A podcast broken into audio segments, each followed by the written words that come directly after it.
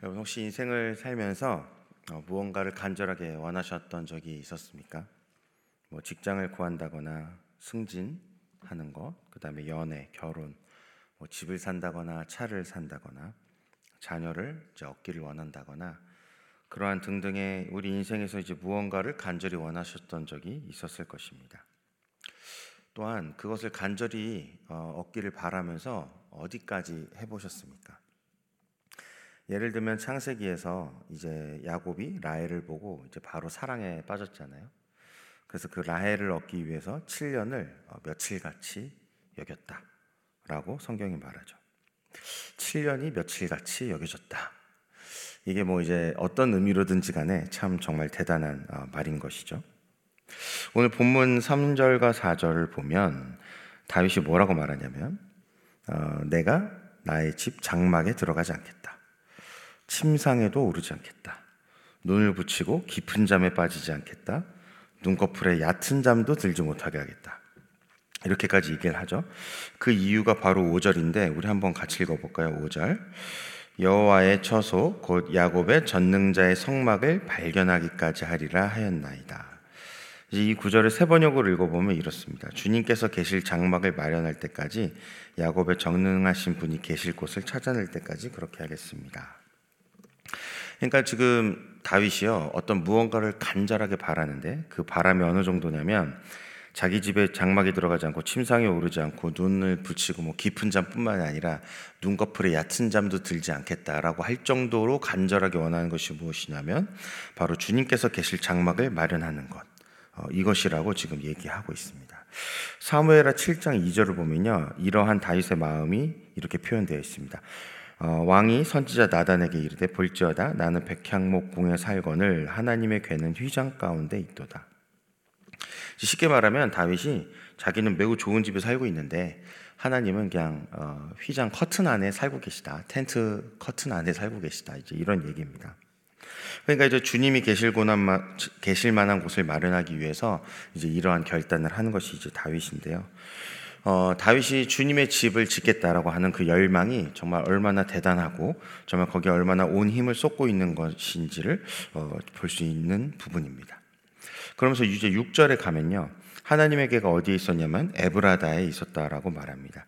그러면서 이제 나무밭이라고 되어 있는데 아마 여러분 성경에도 거기에 이제 아마 표시가 되어 있을 것 같습니다. 야엘의 밭이라고 이제 되어 있죠. 어, 이것은 기랏 여아림을 가리키는 말입니다. 사무엘상 7장을 보면 언약계가 기란 여아림의 그 살림에 사는 아비나답 집에 20년 동안 있었다라고 이렇게 돼 있는데요. 지금 다윗이 아까 방금 나단 그 선지자에게 이제 얘기했던 게 나는 백향목궁에 살건을 하면서 했던 게 사무엘하 7장이거든요. 근데 지금 사무엘 하 7장이고 여기는 이제 사무엘 상 7장이거든요. 그래서 사무엘상 7장에서 사무엘하 7장까지의 이 시간을 대략 살펴보면 어, 하나님의 괴가 기라 여아림에 있었던 기간이 거의 100년 가까이 됩니다. 100년 그러니까 가까이 그냥 방치되어 있었다는 것이에요. 그래서 다윗이 하나님을 사랑하는 마음으로 그분의 집 짓는 것을 소원하였습니다. 그러나 여러분 우리가 너무나 잘 아시다시피 하나님께서 다윗이 성전 건축을 위한 재료를 마련하는 것은 기뻐하셨는데 성전을 짓지는 못하게 하셨잖아요. 그렇죠. 여러분 여기에 이제 아주 중요한 포인트가 있는데 어, 우리의 선한 의도보다 더욱 중요한 것이 바로 하나님의 뜻이라는 것입니다. 우리들이 흔히 착각하기가 쉬운 것이 내가 선한 의도로 했으면 문제가 없다라고 생각합니다. 예를 들어 나는 선한 의도로 이제 어떤 사람한테 조언을 해주죠. 그러나 그 사실은 이제 그게 그 사람한테는 칼로 찌르는 말이 될 수도 있고 해서는 안 될 말이 될 수도 있잖아요. 이제 상황에 따라서 다 다르겠지만 그런데 이제 그런 상황일 수도 있는 것을 우리는 이제 무시하고 그냥 내가 선한 의도를 했기 때문에 오히려 이제 그 사람이 어떠한 이제 조금 안 좋은 반응을 보이거나 이러면 이제 너가 이제 잘못했다는 식이 되는 거죠. 나는 선한 의도를 했으니까 너가 그걸 받아들이지 못하는 너의 문제다라는 식으로 이제 가는 겁니다. 그냥 거기서 이제 아 그렇구나 내가 이게 말을 이렇게 하면 안 됐는데 그냥 하고 이제 내가 그냥 넘어가줬으면 좋겠는데 왜냐면 내가 선한 의도로 한 것이잖아요. 선한 의도로 했지만 상대방이 알아듣지 못했다고 했다면 받아들이지 못했다고 한다면 그냥 그런가 보다 하고 넘어가면 될 건데 이제 그거를 언성을 높이면서 이제 음, 나는 선한 의도로 했고 나는 그런 사람이 아니고 이제 그러면서 싸우기 시작하면요. 여러분 보십시오. 결국은 선한 의도로 나는 말을 했는데 이제 그런 건 온데간데 없는 거죠. 이제 남는 건 싸움만 남은 거예요. 싸움만. 여러분 다윗이 하나님을 사랑하는 마음으로 그렇죠? 너무나 선한 마음이잖아요. 주님의 집을 어, 주님이 계실 곳 만한 곳을 마련하기까지 내가 정말 잠도 자지 않고 내가 내 장, 장막에 가지도 않고 침상에도 오르지 않겠다라고 그렇게 결단하고 서원까지 했는데도 하나님이 그 마음을 아셨지만 그럼에도 불구하고 어, 역대상 17장에 보면 너는 어, 하나님 앞에서 땅에 피를 많이 흘렸기 때문에 이제 짓지 마라 라고 하는 하나님이 이제 분명한 이유를 언급하신다는 거죠. 여러분 다윗이 그래도 밀어붙였을 수도 있잖아요. 그렇지 않은가요? 하나님 지금 당신께서 기란 여아림에서 노숙, 노숙하신 지가 한 100년 됐는데 그렇죠? 방치돼 있었다니까요. 노숙이요, 노숙. 자기 집이 없는 거예요. 그렇게 노숙하신 지가 100년 됐는데 내가 지금 집을 지어주겠다고 하는데 하나님 무슨 말씀이십니까? 내가 지금 하나님의 집 지어가지고 뭐 내가 뭘 달라는 게 아니고 이거 재료 다 준비해가지고 내가 지금 하나님 위해서 이거 하겠다는데 지금 하나님 나한테 이러시면 됩니까? 라고 다윗이 따질 수도 있었지만 그렇게 하지 않았죠. 다윗은 자신이 아무리 선한 의도를 가지고 그 얘기를 했다 할지라도요, 하나님의 뜻이 아니라면 또한 그것을 내려놓을 수 있는 순전한 마음이 있었다는 것입니다. 자신의 뜻과 의도보다 하나님의 뜻이 더 중요하다라는 것을 어, 인정하는 그런 순전한 마음이 있었다는 것이죠. 여러분 우리가 신앙생활을 누구를 위해서 하고 있습니까? 물론 나를 위해서라고 말할 수 있는데 여러분 근본적으로는 하나님을 위해서 하는 거잖아요. 이 오해하지 마십시오. 우리가 하나님을 위해서 얼마나 대단하고 위대한 일을 할 수 있다는 일을 어, 저는 얘기하는 게 아니고 결국은 우리가 하나님의 뜻이 이루어지고 하나님을 기쁘시게 하기 위해서 신앙생활을 하는 거잖아요. 여러분 우리가 신앙생활을 해서 천국에 가려는 그것도 하나님께서 예수님을 믿는 자들을 천국으로 데려오는 걸 기뻐하시니까 예수님이 자신을 믿는 자들 위해서 천국의 처소를 예비하셨으니까 어, 신앙생활을 하는 게 내가 천국 가기 위해서 한다라고 해도 그게 성립을 하는 거지. 만약에 하나님이 어, 나는 너가 예수를 믿는다고 해도 난 널 천국에 데려가고 싶지 않은데?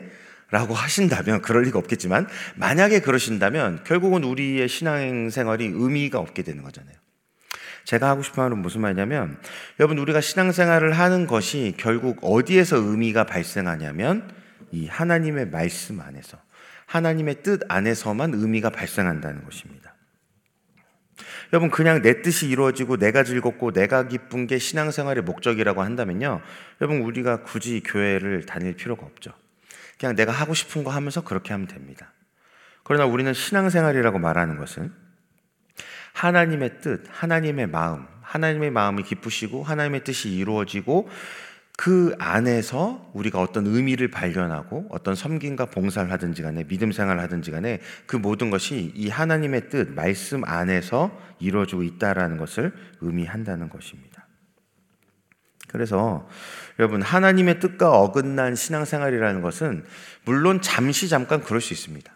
그렇죠? 우리가 뭐 항상 순종만 할 수는 없죠. 연약한 인간이고. 그래서 불순종하고 때로는 어, 폐역한 정말 그런 일들이 있기도 하지만 그렇지만 그것은 우리 인생에서의 잠깐이지 우리 인생은 그렇게 잠깐 곁길로 가는 것 같더라도 결국은 하나님을 예배하고 하나님께 나오고 기도하고 하는 가운데서 다시 돌이키고 회개하여서 주님이 걸어가신 그 생명길을 따라가는 것 아닙니까? 그러니까 어, 잠시 잠깐이야 우리가 우리의 신앙생활이라는 것이 하나님의 뜻과 어긋날 수 있을지 모르지만 궁극적으로는 그리고 전반적으로는 전체적으로는 결국 하나님의 뜻과 어긋난 신앙생활이라는 것은요 그렇게 그런 결론이 날 수는 없다는 것입니다. 그래서 여러분 다윗이 아무리 선한 의도를 가졌다고 해도요 하나님이 no라고 하셨기 때문에 다윗은 기꺼이 그것을 내려놓을 수 있었다는 것이죠. 다윗은 신앙생활을 하면서 어떤 것이 중요한가, 무엇이 더 중요한지를 어떤 것이 우선순위가 되어야 된다는 것을 알았다는 것입니다. 여러분 오늘 본문 11절에서 14절 한번 읽어볼까요? 11절에서 14절 여호와께서 다윗에게 성실히 맹세하셨으니 변하지 아니하실지라 이르시기를 내 몸의 소생을 내 왕위에 둘지라 내 자손이 내 언약과 그들에게 교훈하는 내 증거를 지킬진데 그들의 후손도 영원히 내 왕위에 앉으리라 하셨도다. 여호와께서 시온을 택하시고 자기 거처를 삼고자 하여 이르시기를 이는 내가 영원히 쉴 곳이라 내가 여기 거주할 것은 이를 원하였음이로다. 아멘. 여러분 오늘 이 본문은요 분명히 다윗의 서원에서부터 시작합니다. 1절에 여호와여 다윗을 위하여 그의 모든 겸손을 기억하소서라고 했던 이 부분은요. 이 겸손을 이제 수고로 바꿔서 번역할 수 있거든요. 여호와여 다윗을 위하여 다윗이 하나님께 어, 드렸던 모든 수고를 기억하여 주시옵소서라고 얘기하면서요. 아까도 말씀드렸듯이 이제 2절 3절에 그렇게 서원을 합니다. 그런데 사실 이 오늘 시편 이 본문이 진짜로 강조하고 싶은 부분은요. 바로 이 11절에서 14절이거든요. 방금 읽으셨듯이요. 하나님의 아, 다윗의 하나님을 향한 서원보다 더 중요한 것은 여호와께서 다윗에게 신실하게 성실하게 맹세하신 것. 이것이 더 중요하다는 것입니다. 아멘이십니까? 나의 하나님을 향한 신실함보다 더 중요한 것은 하나님께서 날 향해 가지고 계신 신실함이 더 중요하다는 것입니다. 여러분 하나님께서 다윗을 선택하시고 그 후손들에게 왕위를 주시기로 한 약속. 하나님께서 시온을 선택하시고 거기를 나의 거처로 삼기로 하신 것. 이런 하나님의 뜻, 하나님의 선택이 더욱 중요하다는 것입니다. 여러분 다윗이 아무리 하나님의 전을 짓기로 결단하고 서원하고 선한 마음을 가지고 정말 온 힘과 온 마음과 온 열정을 다해서 한들 하나님께서 거기 계시겠다라고 선택하지 아니하신다면 여러분 결국 헛된 것이죠. 얼마 전에 시편 127편을 설교할 때도 우리가 아무리 집을 세우고 성을 지키는 수고를 할지라도 하나님께서 지키지 않으시면 하나님께서 세우지 아니하시면 그 수고가 헛되다라고 시편 127편에서 어, 말했던 것처럼 하나님의 뜻이 아니라면 하나님이 선택하지 아니하신다면 우리의 어떤 서원과 열정과 열심이 다 헛되일 수 있다는 것을 오늘 시편도 강조하고 있는 것입니다. 그러면서 궁극적인 이런 하나님의 선택이 그냥 선택 그 자체의 의미가 있는 것이 아니고요. 이것을 하기 위해서 그런 선택을 하셨습니다. 그게 15절인데요. 우리 15절 한번 같이 읽어볼까요? 내가 이 성의 식료품 중에 풍족히 복을 주고 떡으로 그 빈민을 만족하게 하리로다. 하나님께서 시온을 선택하셔서 무엇을 하기 원하신다고요? 바로 복을 주길 원하신다는 것입니다. 그것으로 가난한 사람들을 먹일 수 있도록 나눠주게 하겠다, 흘려 보내겠다라고 말씀하시는 것이죠. 오늘 오늘 시편을 이제 다시 정리하면서 가 보면 하나님을 위해 수고하는 다윗이요 하나님의 전을 짓겠다라고 서원하죠. 근데 하나님께서는 no라는 응답을 하셨고요. 이제 오늘 본문은 아니지만 이제 우리 알고 있잖아요. 하나님 no라고 응답하셨고 그러면서 다윗이 그 자신의 선한 의도를 하나님께 내려놓고 순종할 때 하나님이 놀라운 약속을 하셨어요. 그게 뭐였냐면 다윗의 자손을 왕으로 삼고 시온을 택하사 자신의 거처로 삼으시고 그리고 그 하나님의 선택하신 이 시온에 복을 주셔서 가난한 사람들에게도 복을 나눠 주도록 가난한 사람들에게도 복이 넘치도록 하겠다라고 하신 것이죠. 그러면 여기서 하나님은 그러한 선택을 하시고 하나님은 그러한 일을 하실 건데 우리한테는 무엇이 중요하다고요? 우리는 어떠한 반응을 드리는 것이 중요하다고요? 아, 이거 설교를 처음부터 다시. 지금까지 말씀드렸잖아요. 내가 아무리 선한 의도를 가지고 있다 할지라도 하나님의 뜻이 아니라면 내려놓는 것. 그렇죠. 여러분, 우리가 할 일은 그것이라는 것이에요. 여러분, 선택도 하나님이 하시고요. 그렇죠? 복도 하나님이 주시고요. 그렇죠? 하나님께서 선택하시고 복을 하나님이 주셔야 어떻게 합니까? 그걸 나눠줄 수 있잖아요. 근데 거기에 작용, 적용, 작용되었던 것이 무엇이냐면, 아, 내가 아무리 선한 의도와 어떤 뜻을 가지고 있을지라도 하나님이 아니라고 하신다면 기꺼이 내려놓는 순전한 마음. 거기에서 하나님이 그런 일들을 행하셨다는 것입니다. 여기서 우리가 좀 더 나가보면 하나님께서 어떤 사람에게 복을 주신다고 하는 겁니까? 결국. 하나님이 어떤 사람을 하나님께서 나눠주는 그런 복의 통로로 사용하신다는 말씀입니까? 바로 하나님 말씀 앞에 내 뜻을 내려놓을 수 있는 사람들. 내가 아무리 선한 의도와 내가 어떠한 뭐 계획과 어떠한 뜻과 어떠한 서원을 가지고 있다 할지라도 하나님 앞에 나아가서 그것을 아뢰고 기도했을 때 하나님이 아니라고 하신다면 하나님이 이끌어주지 않으신다면 그것들을 기꺼이 내려놓을 수 있는 사람들. 그 사람들이 하나님의 복을 나눠주는 축복의 통로로 쓰임 받는다는 것입니다. 여러분, 자신의 돈이 아니라 자신의 선한 의도. 눈에 보이지 않는 정말 어떻게 보면 그냥 선한 의도 그거조차도 내려놓지 못하는 사람이 어떻게 하나님께서 주시는 축복을 다른 사람한테 나눠줄 수 있겠습니까? 지금 내가 가지고 있는 것도 안 내려놓는데 하나님이 주신 것을 과연 남한테 전달할 수 있을까요? 그렇지 않다는 것입니다. 여러분 다윗이 진짜 신앙생활을 할 수 있었던 이유는 하나님을 사랑하는 그 마음, 하나님의 은혜에 감사하고 감격하는 마음, 그것이 있으니까요. 하나님이 노라고 하셔도 어떻게 해요? 기꺼이 내려놓을 수 있었다는 것이에요. 다윗이 가졌던 순전한 마음은 뭐 단순한 그런 깨끗한 마음 그런 게 아니라 진짜 하나님을 너무 사랑해서 하나님께 감사하고 감격하는 마음이 살아 있었던 그런 것이 바로 순전한 마음이었던 거죠. 여러분 우리가 이제 예를 들어 어떤 사랑 사랑하는 사람이 있어요. 뭐 배우자든 자녀가 있어요. 근데 어, 너무 좋은 것을 이제 대접해주고 싶은 마음에 이제 내가 엄청 가난한데 뭐 예를 들어 연애라고 하면 내가 너무나 엄청 가난한데 내가 이 사람 너무 사랑해서 너무 좋은 곳을 대접해주고 싶어서 막 엄청 비싼 이제 레스토랑을 데려 가려고 한다고 칩시다. 여러분 나는 굉장히 선한 의도잖아요. 그렇죠? 나의 상황에선 이게 일상적이지 않은 일인데 굉장히 정말 많은 돈을 들여야 되고 그런 고생을 해야 되고 그런 수고를 해야 되는 근데 그것이 다 이 사람을 사랑해서 그것을 이제 준비한 것이잖아요. 예를 들어 그 비싼 레스토랑 가는 게. 그랬더니 그 사람이 뭐라고 말하냐면 그 마음이 너무 감사하다, 고맙다라고 하면서 우리 순대국집에 가자. 라고 얘기를 하는 겁니다. 뭐 비싼 레스토랑 기껏 한번 가보려고 했더니 여러분 그러면 물론 이제 우리가 이제 당연히 어 그래? 그럴까? 이러면서 이제 그러진 않고 나름 준비를 했고 이제 돈을 쓸 마음을 다 먹었으니까 그래도 좀 이렇게 설득을 해볼 수 있잖아요. 그러면서 아 괜찮아. 내가 이거 진짜 쏘는 거야. 오늘 오늘을 위해서 내가 준비했어. 널 너 너를 위해서 준비한 거야. 이러면서 이제 설득 과정을 겪어볼 수 있지만 그렇지만 결국 그 사람이 아 너무 고마운데 부담스럽다. 우리 그 돈 아껴서 다른 거 하자 같이. 그러고 밥은 좀 싼 거 먹자. 이렇게 얘기를 이제 한다면 물론 그 사람도 받아줄 수 있어요. 그러나 받아주지 않고 그렇게 얘기한다고 한다면 그때 막 우리가 소리를 지르면서 막 마음이 상해가지고 뭐 너 나 여기 같이 안 가면 너 나 사랑하는 거 아니야. 뭐 이런 소리나 하고 앉아 있으면 거기서 예를 들어 그럼 이제 이게 이게 분명히 선한 의도로 시작했는데 온데간데 없고 완전 이상하게 되는 거잖아요. 여러분 다윗이 항상 하나님께 감사하고 감격하고 그 사랑의 그 은혜의 그런 감사와 감격이 살아있는 마음을 가지니까요. 하나님이 노라고 해도요. 어, 괜찮아요, 주님. 당신이 그걸 원하신다면 내가 기꺼이 그것을 할 수 있는 거죠. 라고 하면서 그냥 내려놔 버려요. 왜냐면 전을 짓는 것 자체가 중요하지 않았던 거예요. 다윗에게 중요했던 건 하나님이 기뻐하시는 게 너무나 중요했다라는 것이죠. 여러분 결국 우리의 신앙생활은요. 하나님을 너무 사랑해서 하나님을 너무 사모해서 그분께 갈급해서 내 뜻을 이루고 싶은 게 아니라 하나님을 기쁘시게 하고 하나님의 마음을 시원케 하고 어떻게 하면 하나님과 동행하고 하는 것에 포커스를 맞춰지는 것이 우리의 성숙한 신앙생활이 되어가고 있다는 증거가 된다는 것입니다.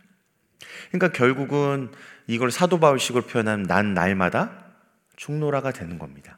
내 어떤 선한 의도와 내 어떤 생각과 어떤 마음과 그런 것이 있어도요.